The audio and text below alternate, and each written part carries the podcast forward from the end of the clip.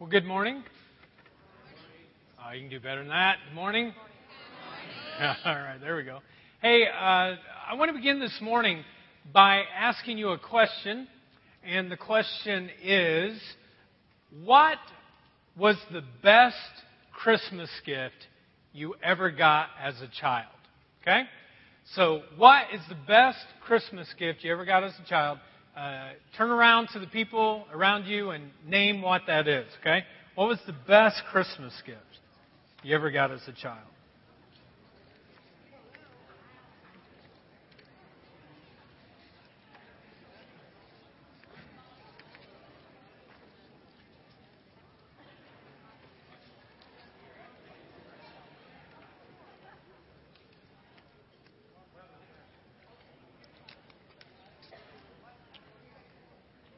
Okay, now a bike is cool. I got one of those one year. A uh, basketball is cool. Uh, anyone say a DS? PlayStation 3? Uh, Wii? How about this one? Anybody remember Atari? Man, my parents got that for us. We only had two games Combat and Space Invaders. And I thought I was in heaven, you know? And now, no one even, it took a long time just to find uh, Atari on Google. So uh, we found that. Well, I was just uh, thinking, not only was Atari a, a big uh, Christmas present for me, but uh, that was more a family present. Uh, I was remembering one that I got when I was four or five, and uh, this was it. The Howdy Doody puppet. And uh, what was really, really cool is that a record uh, came with it. And the record, for those of you who are 20 somethings, they used to have this thing called a record player. And you would put your record on it and I had a 45, and it was an instructional record on how to be a ventriloquist. And I would listen to that, and then it would tell you how to, you know, speak without necessarily having to open your mouth. And I thought my parents were the coolest. Now, thinking back on it, I think they just didn't want me to speak, uh, more than likely. Uh, another present I got that I think was kind of lame that my parents got me uh, is this one. Any of you ever get one of those before, an etch a sketch? You know, the only thing that I ever mastered with an etch a sketch was stairs. Like one and then up and then over and up, you know, just spin the two. That's the only thing uh, that I was able to do. But I remember one Christmas that my parents got me a great game and we played it as a family and uh, with friends. And it was this game, Operation. And I actually brought my game that now uh, my uh, kids play. And operation is, you know, there's a lot of skill needed uh, for it. You've got to have a steadiness of your hand, and you've got to be able to have some dexterity to, to really test your nerves. And so I looked through the cards last night, and I found a card, and this is the card for the operation. Uh, Sam's Adam's apple is not quite right. Remember it, but don't take a bite. Okay? So I thought we would try this. Would you guys like to do that today? See if I could do this? Okay? So we're going to try for his Adam's apple. And man, this thing still gets me nervous. You know, you just know that something's not going to quite. So I try to Oh, that's not the Adam's apple. That didn't work.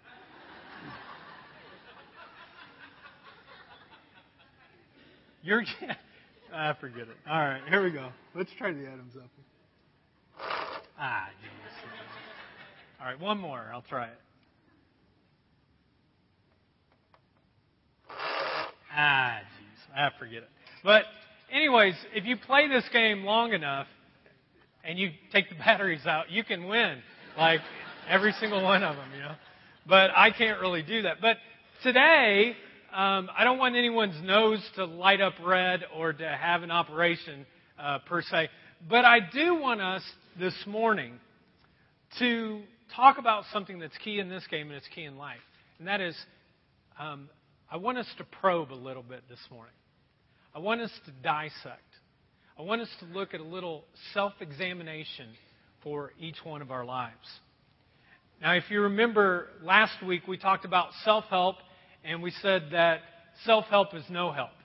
Because the reality is, if you could help yourself with everything in your life, then you wouldn't need anyone. You wouldn't need God, you wouldn't need people, you wouldn't need anything. Because if you really could help yourself, you would have already done that. And if you could have, you would have, but it can't, so it won't work. In fact, I was kind of thinking about self help is similar to decaf coffee. Decaf coffee. It, um, you know, it looks like coffee, it smells like coffee, it tastes like coffee, but it has no punch. You know what I mean? There is no punch of caffeine uh, to give to you. And all of us need a power beyond ourselves. We need a power beyond just self help. I need a strength that is greater than what I have to overcome my feeble kind of willpower. And all of us, folks, need supernatural power.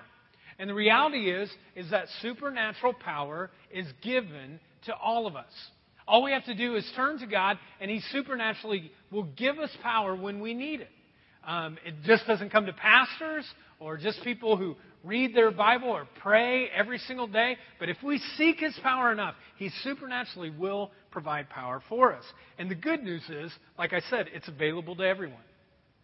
Anyone who surrenders to God, whatever your problem is, if you surrender it to God, He will be there to give you His power. Now, the problem is, many of us don't believe that, and so we keep on trying to self help ourselves, and anxiety and overwhelming kind of spirit comes, and it all comes down to this passage of Scripture that we looked at last week in Proverbs chapter 18. And it says this Arrogant people are on their way to ruin because they won't admit that they need help. If you want to get well, folks, the first thing you have to decide is you have to admit that you need help. Now, in our very first uh, teaching of this series, we talked about the sense of getting beyond denial and a starting point towards freedom. And kind of our first step that we want to look at is this one. And I thought we'd read it out loud together. Let's read this out loud. To start walking free, I must admit that I'm powerless to control my tendency to do the wrong thing, and my life has become unmanageable. That's how you start walking free, is that you have to admit that you're powerless um, to control your tendency to do something that's wrong and that your life has become unmanageable. Now, kind of the key verse that corresponds uh, to this first step is in 2 Corinthians chapter 1, and it says this We felt we were doomed to die and saw how powerless we were to help ourselves, but that was good. For then we put everything into the hands of God, who alone could save us. And like I said the last couple of weeks, that there really is power, folks, in powerlessness. There's power when we surrender and we don't try to carry it all ourselves. When we simply humble ourselves and say, I can't do this on my own. I need help. I want to walk free. I want to break through the surface and actually breathe again. I want to get well. And then God is able to move in and bring, bring healing to your life. Douglas Coupland, uh, novelist and author, he writes this about brokenness. He said, My secret is that I need God that I am sick and can no longer make it alone. I need God to help me give because I'm no longer capable of giving. To help me to be kind as I'm no longer capable of kindness. To love me as I seem beyond being able to love. And, folks, the first key that you have to realize is that you need God. It's more than just coming to church on Sunday, but you need God, and I need God. And we need Him daily. You know, some of you need to stop trying to pull yourself up by your bootstraps. You need to stop trying to be strong for every other person because you can't do this thing called life on your own. You need to surrender to God to do whatever He leads you to do. And why does He want to lead? Where does He want to lead you? He wants to lead you to a healthy life, to a life that is well. In fact, it's going to take continual resurrendering. It's a lie to think that once I start coming to church, once I turn my life to God, that I don't have to surrender anymore. No, no, no. It's a lie. Circumstances are going to hit your life, and daily you've got to resurrender. You got to say, God, I can't take it today. I'm giving this to you. And then you trust Him in that day. And when you feel it again, you say, God, I can't do it again. I resurrender it to you. Sometimes it takes multiple times. And folks, this is true about me. I've got to do the same thing. You would be surprised at how many times I surrender within a day back to God the things that I want to control. But this isn't a sign of weakness. This is a sign of strength. There's goodness, there's greatness in this. Remember what Jesus said in Matthew chapter 5? He says this You're blessed when you're at the end of your rope. With less of you, there is more of God and His rule. This is where you finally just kick yourself off the throne and you say, God, you be on the throne, and I'm going to let God be God. Now, the second step towards free, uh, freedom we looked at last week deals with surrender, and uh, this is what it says. Let's uh, read this out loud together. I'm ready to surrender my life and will to the care and control of Jesus Christ. You finally get to that point where you just simply say, I have a willingness to believe that there is a God who can restore my sanity. And I'm not Him. I'm not Him. You ever wake up in the morning and you're kind of droggy, you're still kind of tired, and you start buttoning your shirt, and you don't get the top button right, and then you go through the whole day and like your shirt is jacked up. And people walk around and they're laughing at you, but they don't tell you that your shirt's messed up. They just look at you and go, what an idiot, you know? And they just, you know, do that. And if you don't get the top one right, then nothing else lines up. Now, if you get the top one right, have you ever noticed that? Every button then is fine. It's perfectly across where it needs to be. And I think the same thing is with God. He says, the very first thing you have to get right so that you don't have a jacked up life, that you're not messed up, is this. And he says, You shall have no other gods before me. He's like, get the first thing right. Get this first one right. I mean, don't put yourself on the throne because if you put yourself on the throne, pretty soon you'll be tempted that you're Bruce Almighty or Evan Almighty or Chris Almighty or put your name in, fill in the blank, Almighty. But you've got to quit playing God. And like we learned last week, God is more than capable of being God. He doesn't need any help from you, He doesn't need any help from me. God is more capable of being God than you are. He's bigger, He's stronger, He's smarter, He's wiser. He sees things that we can't even see.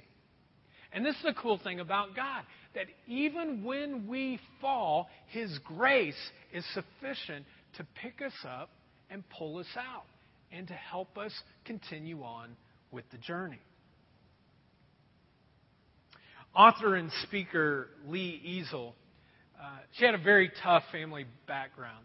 Her um, dad was an abusive alcoholic, and uh, family life was really messed up. And one day she had a friend that invited her to go to a Billy Graham crusade.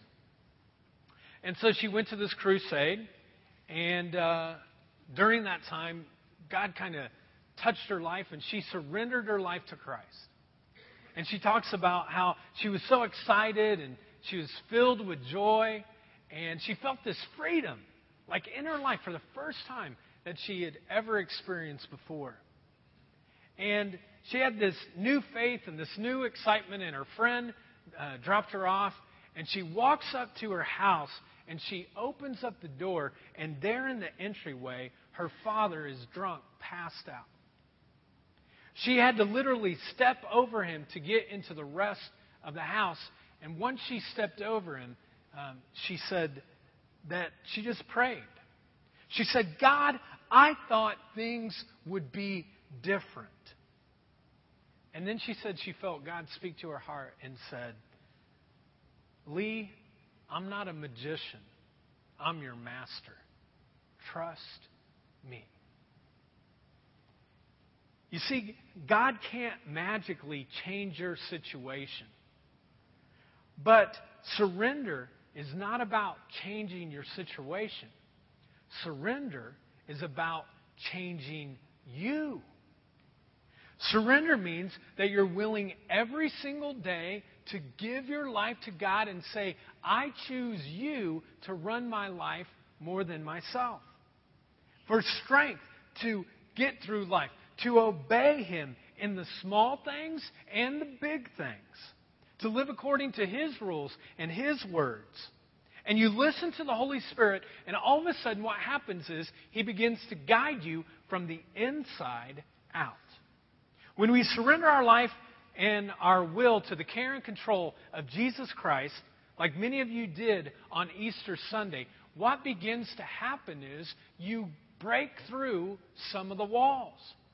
The problem is, is that on Sunday we had these big walls, and some of you wrote things down. But already you've tried to accomplish the wall on your own.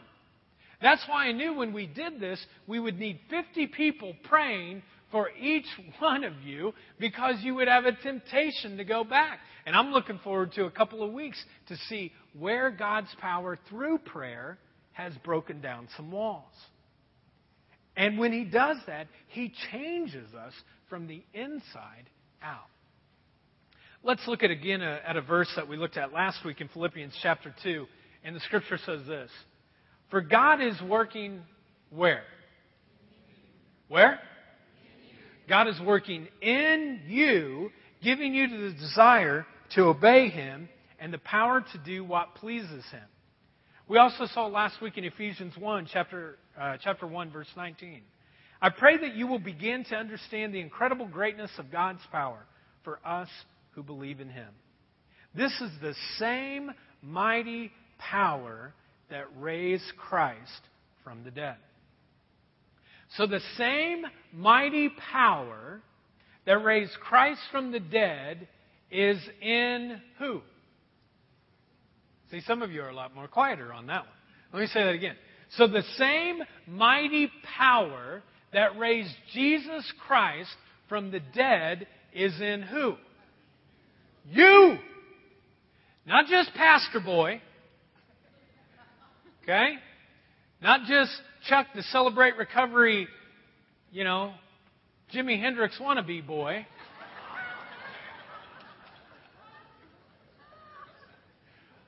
But Christ is in you. And the reality is, folks, is that some people, you just don't believe it. You know it, you just don't believe it. The same power is in you. And the good news is you don't have to be alone anymore. That you weren't made to go this alone. You were made to do life with God. He's in you and He wants to come out of you. But some of you hold His power back. And when we walk away from our self centeredness and we stop trying to control everything and we stop trying to fix everything and make everything right and run everything in our life, when we stop doing that, when we begin to realize that we have an appropriate smallness as people and God has an appropriate hugeness as an almighty God, that's when life begins to make sense. and we start living in the awareness of God's ways really are the best ways. And that God is for us in this thing called life. You see, some of you, you really need to hear that this morning. That God is for you. One of my favorite passages of scriptures that I read uh, several years ago that just stuck to me, and you should memorize it. It's Romans 8:31. It's not in your notes. Romans 8:31. So you have to write it down. But it says if God is for us, who can be against us? You can think of a lot of people that are against you, but there's one person who's always for you, and that's God. He's always for you. You know, I hope that you're starting to realize that these steps that we've been uh, talking about over these last few, uh, few weeks is not just people who are recovering from addictions or pains or hurts or hangups or habits. But this is for everybody because we are all meant to live in this kind of freedom. And I really want to celebrate with many of you who have been doing the steps and going to celebrate recovery and making your life better. I'm so pumped and proud that many of you have walked away from your old life and you're walking in a new direction. And you're starting to see change as God works in your life. I'm so excited for the future of many of our people who are doing the steps to celebrate recovery because I have seen people set free. I had a guy yesterday, I don't know how to change any of my uh, you know water softener, water heater, any of that kind of stuff, but a guy came and he knows how to do all that kind of stuff. And he did it. And he's been sober for four years. And I see the joy. I see the love. I see the newness in his life. And his family's been changed. Why is that? Because he surrendered to the one who knows him and loves him best. And this is the cool thing. Some of you have some wasted years in your life. And the scripture actually says this that God will actually give you back wasted years. Nobody else can do that. Only God can give you back wasted years. But you know, I was thinking about it this week. I'm not only excited for those folks, but I'm also excited for those of you, especially our students, who are following God's path. And who honestly can say, I've never spent time in rehab. I've never stolen from my family or friends. I've never woke up in a stranger's bed. I never passed out on the side of the road. I've never looked at porn. I've never smoked a joint. I've, i was sexually pure when I got married. Because I don't care what the world says. I don't care what your friends say. There is freedom in walking with God. And it's a freedom that you can't get unless you walk with Him. And so I'm just as grateful and happy for individuals who walk that walk. Now, here it is, folks. God's ways are best. It's just plain and simple. God's ways are best. You want to run free like you've never run before? Then you run with God. The best way to live. You, de- you breathe more deeply. You laugh more fully. You make a difference in your life. And you won't hurt yourself or a whole bunch of people when you walk with God. It's really true. God's ways are best. Now, the third step to freedom, this is what I want us to really take home today, is this step that you can't pass up. And this is the third step to experience freedom. Let's read this out loud together. I will examine myself with fearless honesty, confessing my faults to myself, to God, and to someone I trust. Now, this is huge. This is like a huge step. This is an inside out kind of step. This is the step where you come clean. This is the step where you really get honest with yourself. You get honest with God. You take off the mask and you say, This is me, the good, the bad, and the ugly. And you tell yourself the truth. Jesus said this then you will know the truth, and the truth will what? It sets you free. Truth sets you free. You know, every retailer, every successful business that I know of knows the importance of taking an inventory. what's in the store, what's in the warehouse, how much is in the bank, how's the morale of the employees, what's really true about our situation right now. And businesses that don't take an inventory and they just let things come, uh, you know, pile up and they never think about anything like that, those businesses don't make it.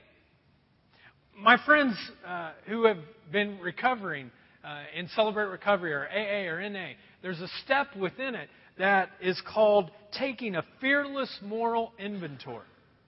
And this is a journey, basically, at just trying to figure out truth in your life. And this is a step that God doesn't just want people in recovery, but He wants all of us to take. Now, look at the payoff if you do this. Psalm 32, 1 and 2 says this Oh, what joy for those whose rebellion is forgiven, whose sin is put out of sight.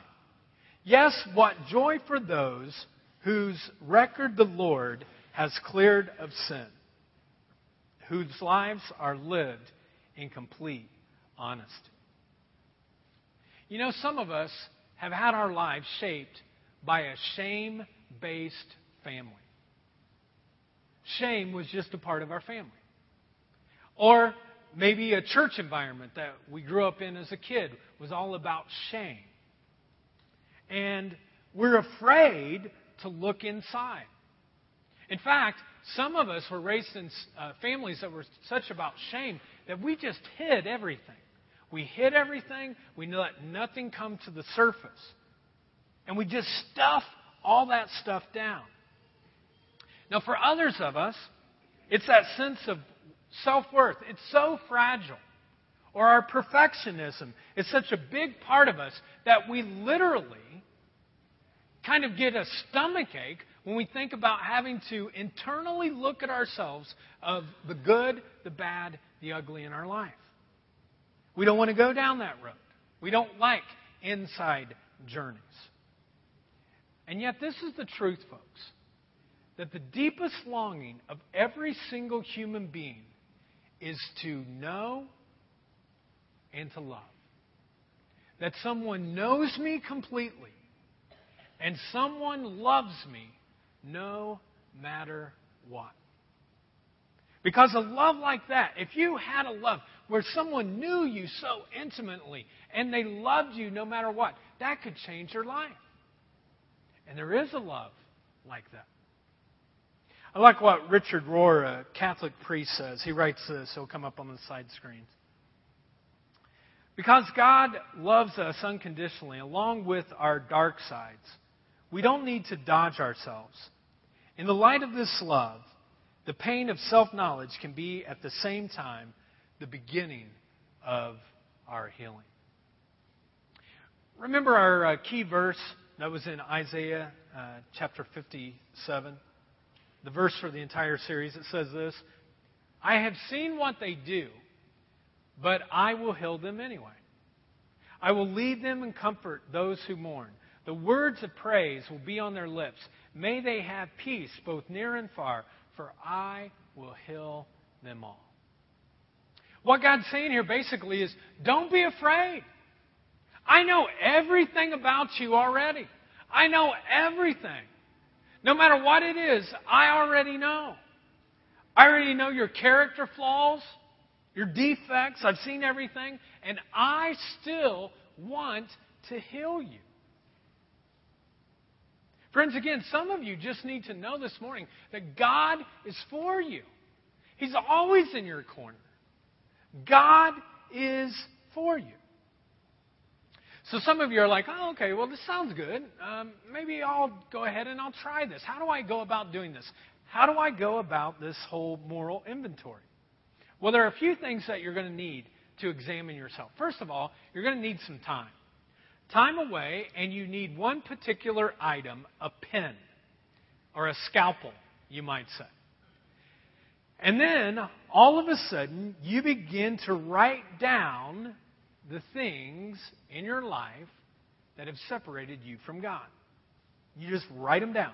Because this is what I found that if I don't write things down, folks, nothing changes in my life. It's like uh, some of you uh, wives, understand this. You give your husband the list to go to the grocery store. And he's like, I don't need a list. Oh, he needs a list. Because if he doesn't write those things down, if you don't write those things down, he doesn't know what to get. Same way with your own life.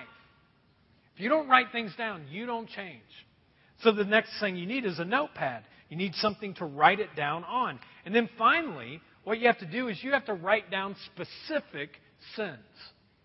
So not just general thoughts. You ever do that before? I have. You go to God and you're kind of like, I really don't want to get into this very much. So, God, I just want to give a, a confession of my specific sin of lying.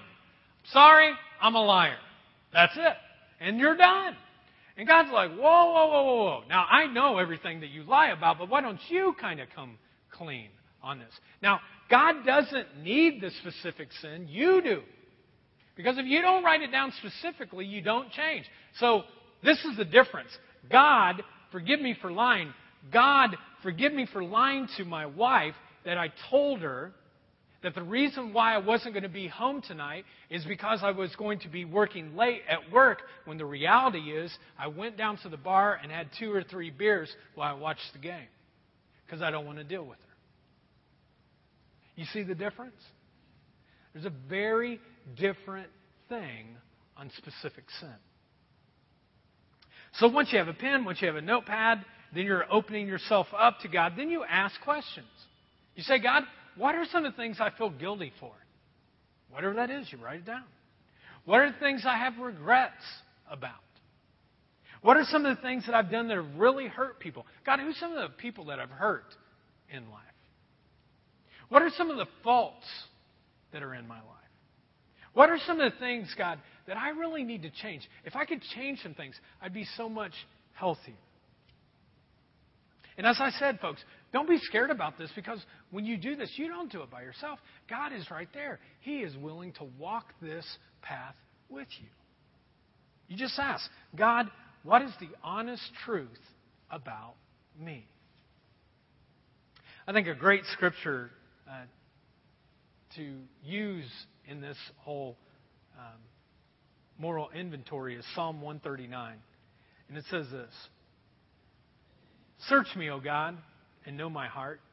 Test me and know my thoughts. Point out anything in me, anything in me that offends you, and lead me along the path of everlasting life. Folks, I take that psalm and I pray it on a regular basis. Rarely is there more than two days go by in my life in which I don't say, God, Search my heart, know my heart. God, is there anything that offends you that's in my life? I want to know what it is. Please tell me now. And He'll speak to your soul when you ask Him that. Now, let me also say this. When you start to do this and you're surrendering each day, you are going to want to run towards denial. Uh, all of a sudden God will say, okay, let's have this moral inventory, and you start writing it down. Then all of a sudden you start kind of saying, I'll go back to denial. Well, you know, that wasn't such a big deal, what I said. I'm not really like that most of the time. I probably don't need to write that one down. I mean, that's really not a problem anymore. That is an acceptable cultural sin. You know what I mean? Everybody's doing it. But, folks, instead of doing that, be fearless, go deep, and just be ruthless. It won't be easy, but God says He will walk it with us. And, folks, you want healing in your life, you do this step. It's the greatest healing that I can think of. In fact, when we first started Celebrate Recovery, Chuck and I were the only two people that knew about what was going on, and we did a spiritual moral inventory. He and I, all the stuff in our life, everything that has uh, gone, the good, the bad, the ugly, we knew it. We went through the steps. And I've done it several times in my life. The truth of God's Word says this, folks people who conceal their sins do not prosper, but those who confess and renounce them find mercy.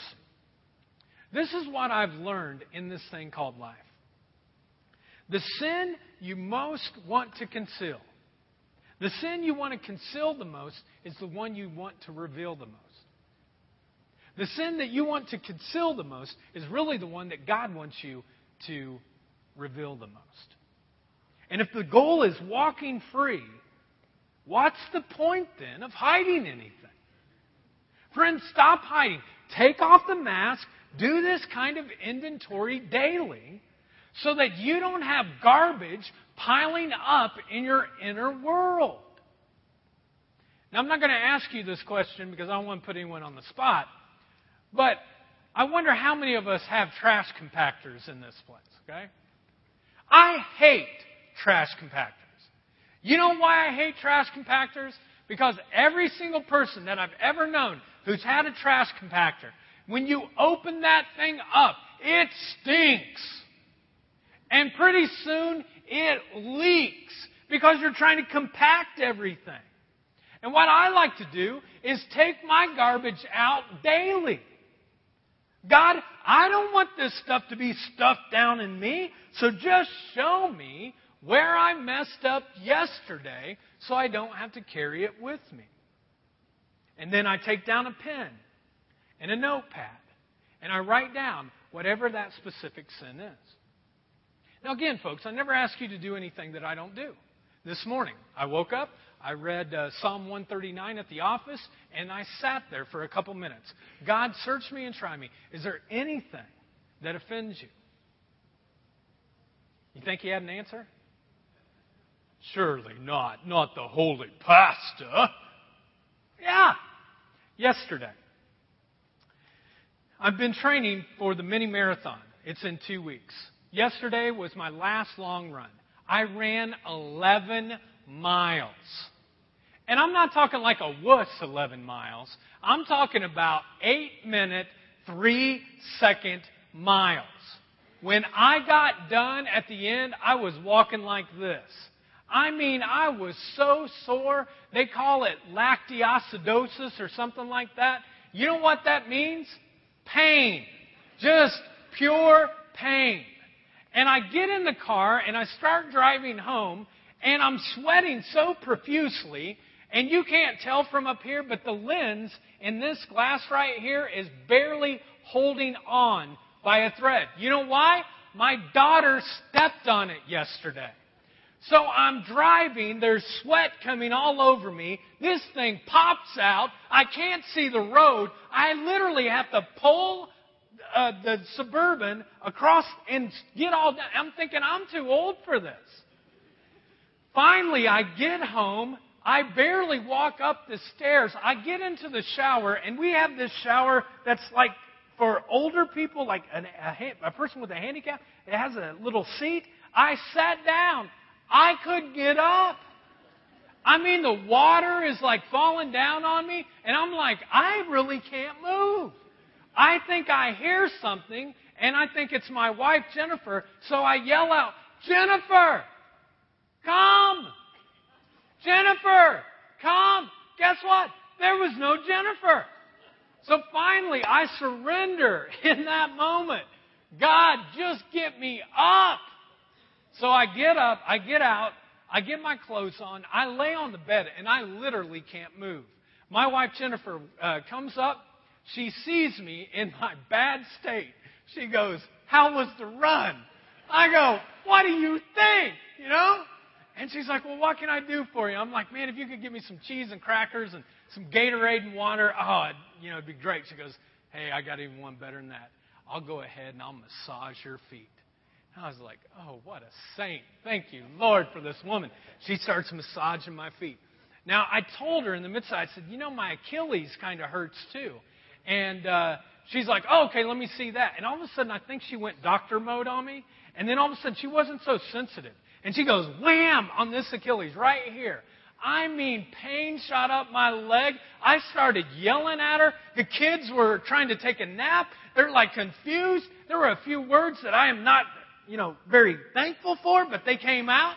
And she stopped talking, went downstairs, got the Gatorade, brought everything up, sat it on the bed, and that was it.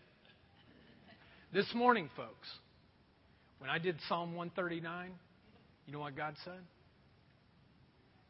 That's what offends me. And so this morning, I don't want trash in my marriage to go two or three days. And so I asked for forgiveness. And everything was cleaned up. Let me speak to the men just for a second. Some of you want to be leaders in your home. You want to be the spiritual leader of your home. Scripture talks about that. If you want to lead, lead by asking for forgiveness first. Lead by forgiving first. Lead in the ways that Scripture tells us.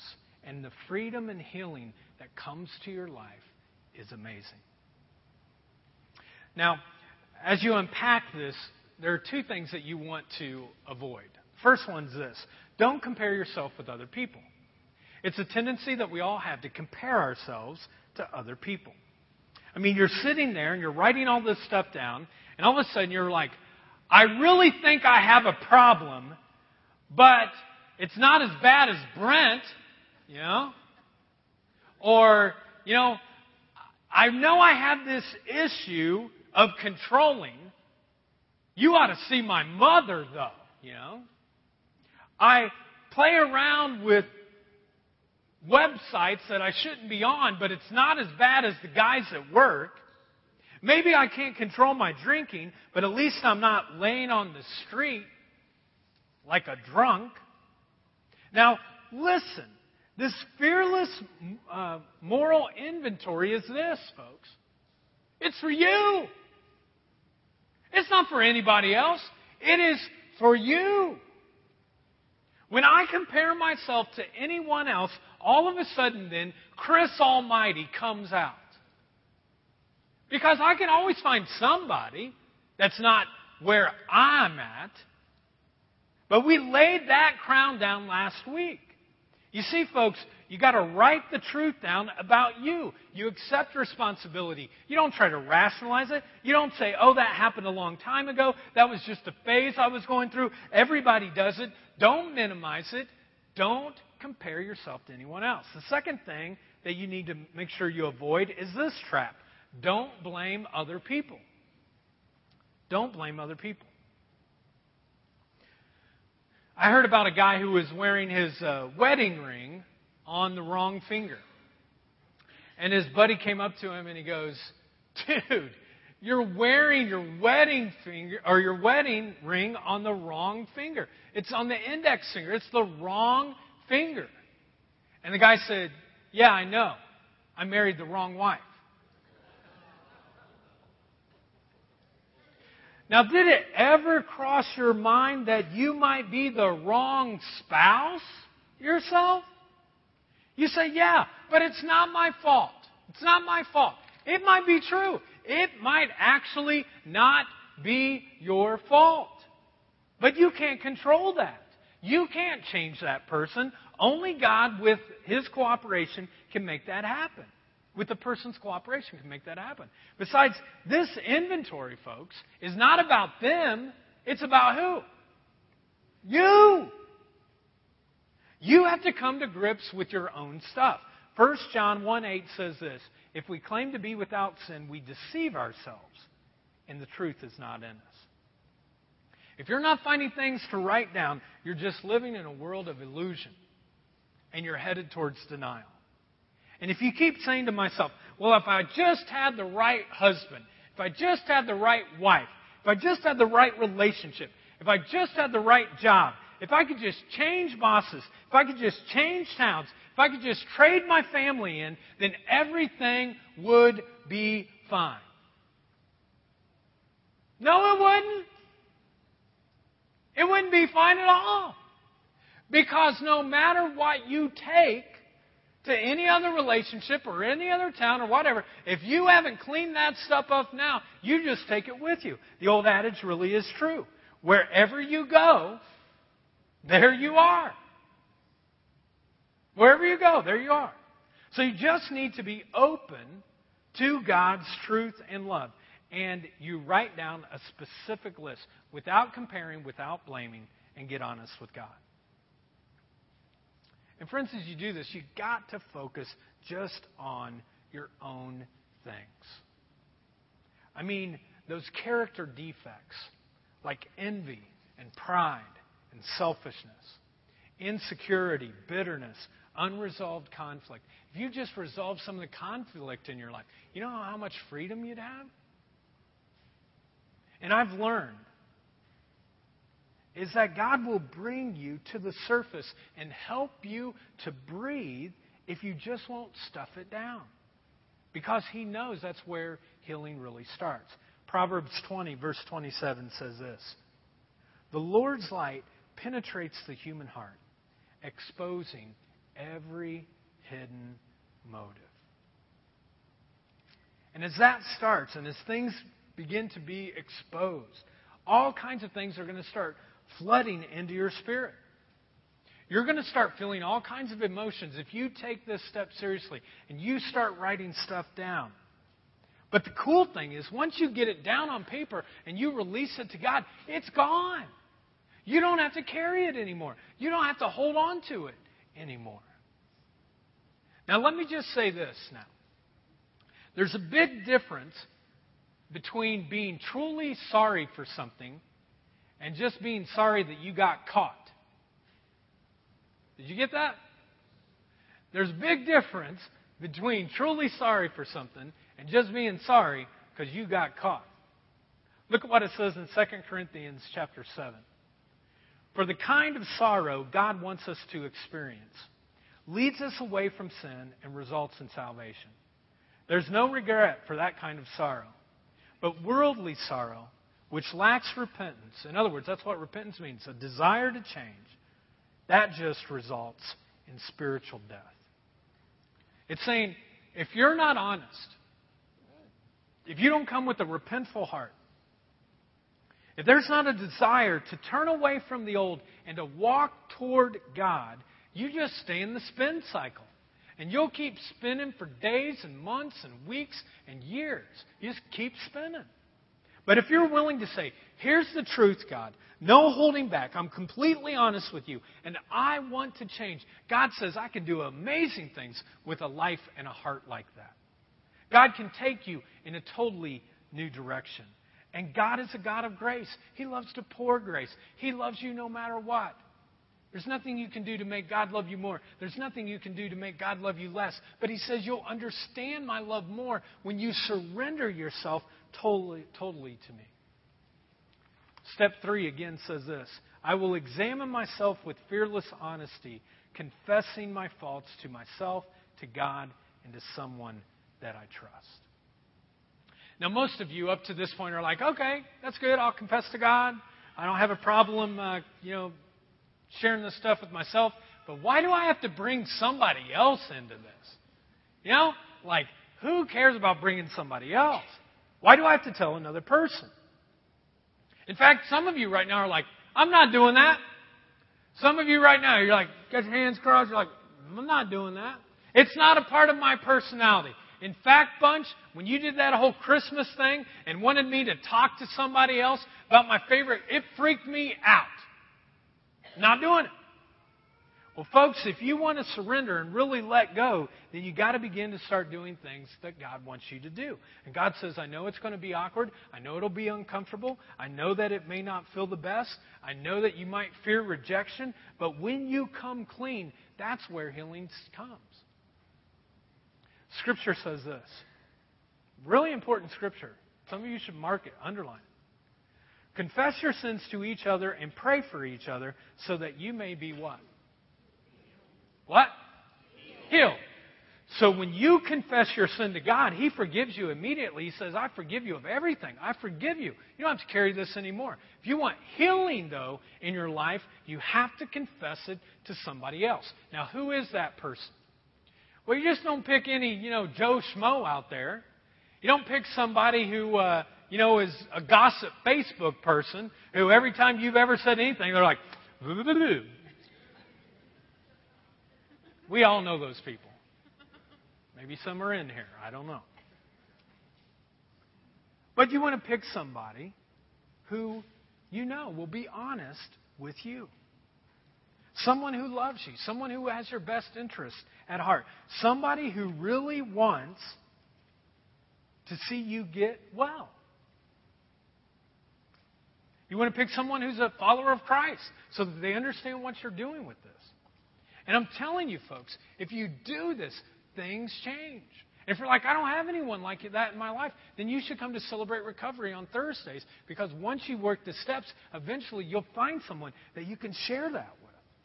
Folks, there is some big time relief in this step. I can't tell you the amount of healing that happened in my life about five years ago when I did this step. I just don't carry that stuff anymore. And it's a step that you need to take. Now, we don't have time to do all of that step today, but uh, I want to give you a chance to at least begin the process. And so, what I'd like you to do is on the back of your um, program teaching outline, there's a, a uh, piece up there, if we can pull it up real quick, that gives you just three questions. I will examine myself with fearless honesty what, when, and who. And all we're going to work on right now is uh, the what part and then you can work on these other two later. But what is it, God, that offends you? And you write it down. You don't have to share it with anyone else, but just ask God here in a second. And the when part is when are you going to do the entire inventory? Because we don't have enough time right now. But when can you do that? Tonight? Monday night? Oh, Thursday morning. I always have some free time. I could just spend a half hour and just ask, God, you know, these are the things I regret. These are the things I feel guilty about. Write that stuff down. And then finally, who? Who's the person that I'm going to take that step and say, hey, can I share this with you? You don't have to do something with them forever, but just everybody needs one person that they can just reveal things to. So today we're going to share communion. And communion at itself really is about examination. You examine your life. And you say, God, is there anything that offends me or offends you that's in me? And whatever that offensive thing is, you write it down and you say, God, I don't want to take that to your table because I want to receive your grace and your forgiveness at your table. And so, just answering that question of what. What is it that offends you? And you may not be able to do everything right now, but you can write something down and you release that. You surrender it to God. And then when you're done with that, I would invite you to come to one of these tables and to tear off a piece of bread, dip it in the juice, and take and eat. And when you do that, whatever you just wrote down on that piece of paper, whatever God says, this offends me, you're forgiven. Right now, today, whatever that thing is, it could be forgiven today. And then when you're done with that, I'd like you to come back and we're going to close with a song called Healer. That we really want God's healing to be within us as we leave from this place. So take a couple minutes right now. Let me lead us in prayer. Then you take a couple minutes. What is that thing, God, that offends you? Let's pray. So, God, I ask right now that you'd come through the power of your Holy Spirit. God, would you reveal to each person in this place anything that is offensive to you? Help us to write it down, God, to name it. And then we can go to these tables and we can receive your forgiveness and your grace. So come, Holy Spirit, right now. I pray that you would lead people to write things down and to be freed up today.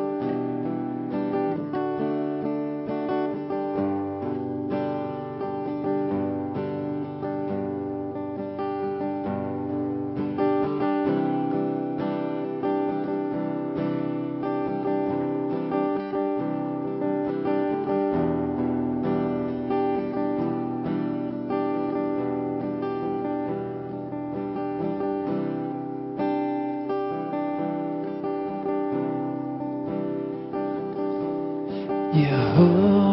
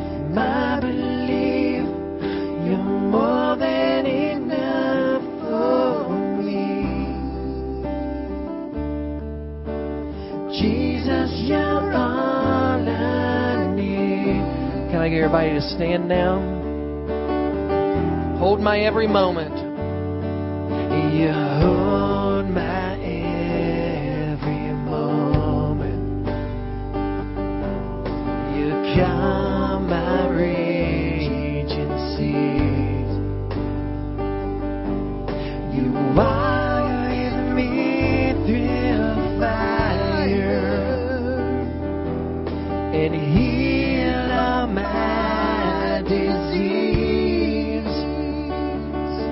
And I trust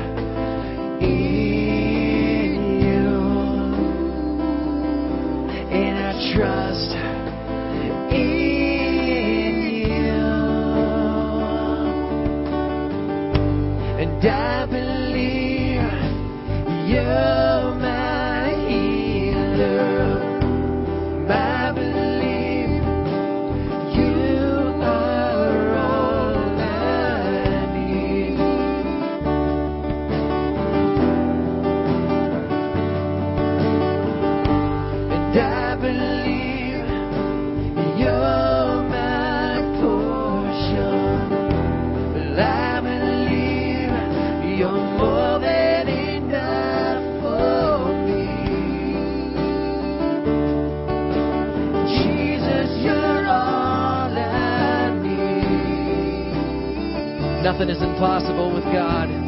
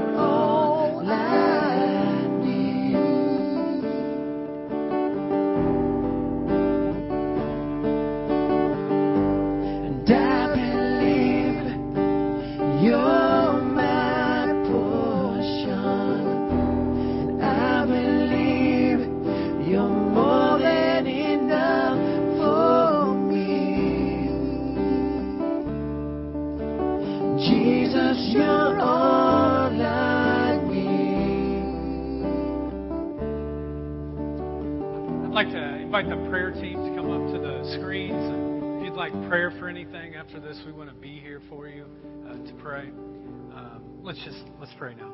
Uh, God, we uh, thank you for this day. God, nothing is impossible for you. And God, I pray that people really would uh, leave from this place. They'd set a time, God, to just do this moral inventory, get it all out, God, and the freedom that would come because of just placing everything out there, God, would be just so amazing. I've seen it in my life and so many other people. And so I ask God that you would give them the guts this week to uh, write down what it is that it separates them, when they can do this, and who it is that they could share this with. God, I pray that there would be freedom that truly comes uh, this week in people's lives as they take these steps. So um, be with us as we leave from this place. I pray in Jesus' name. Amen.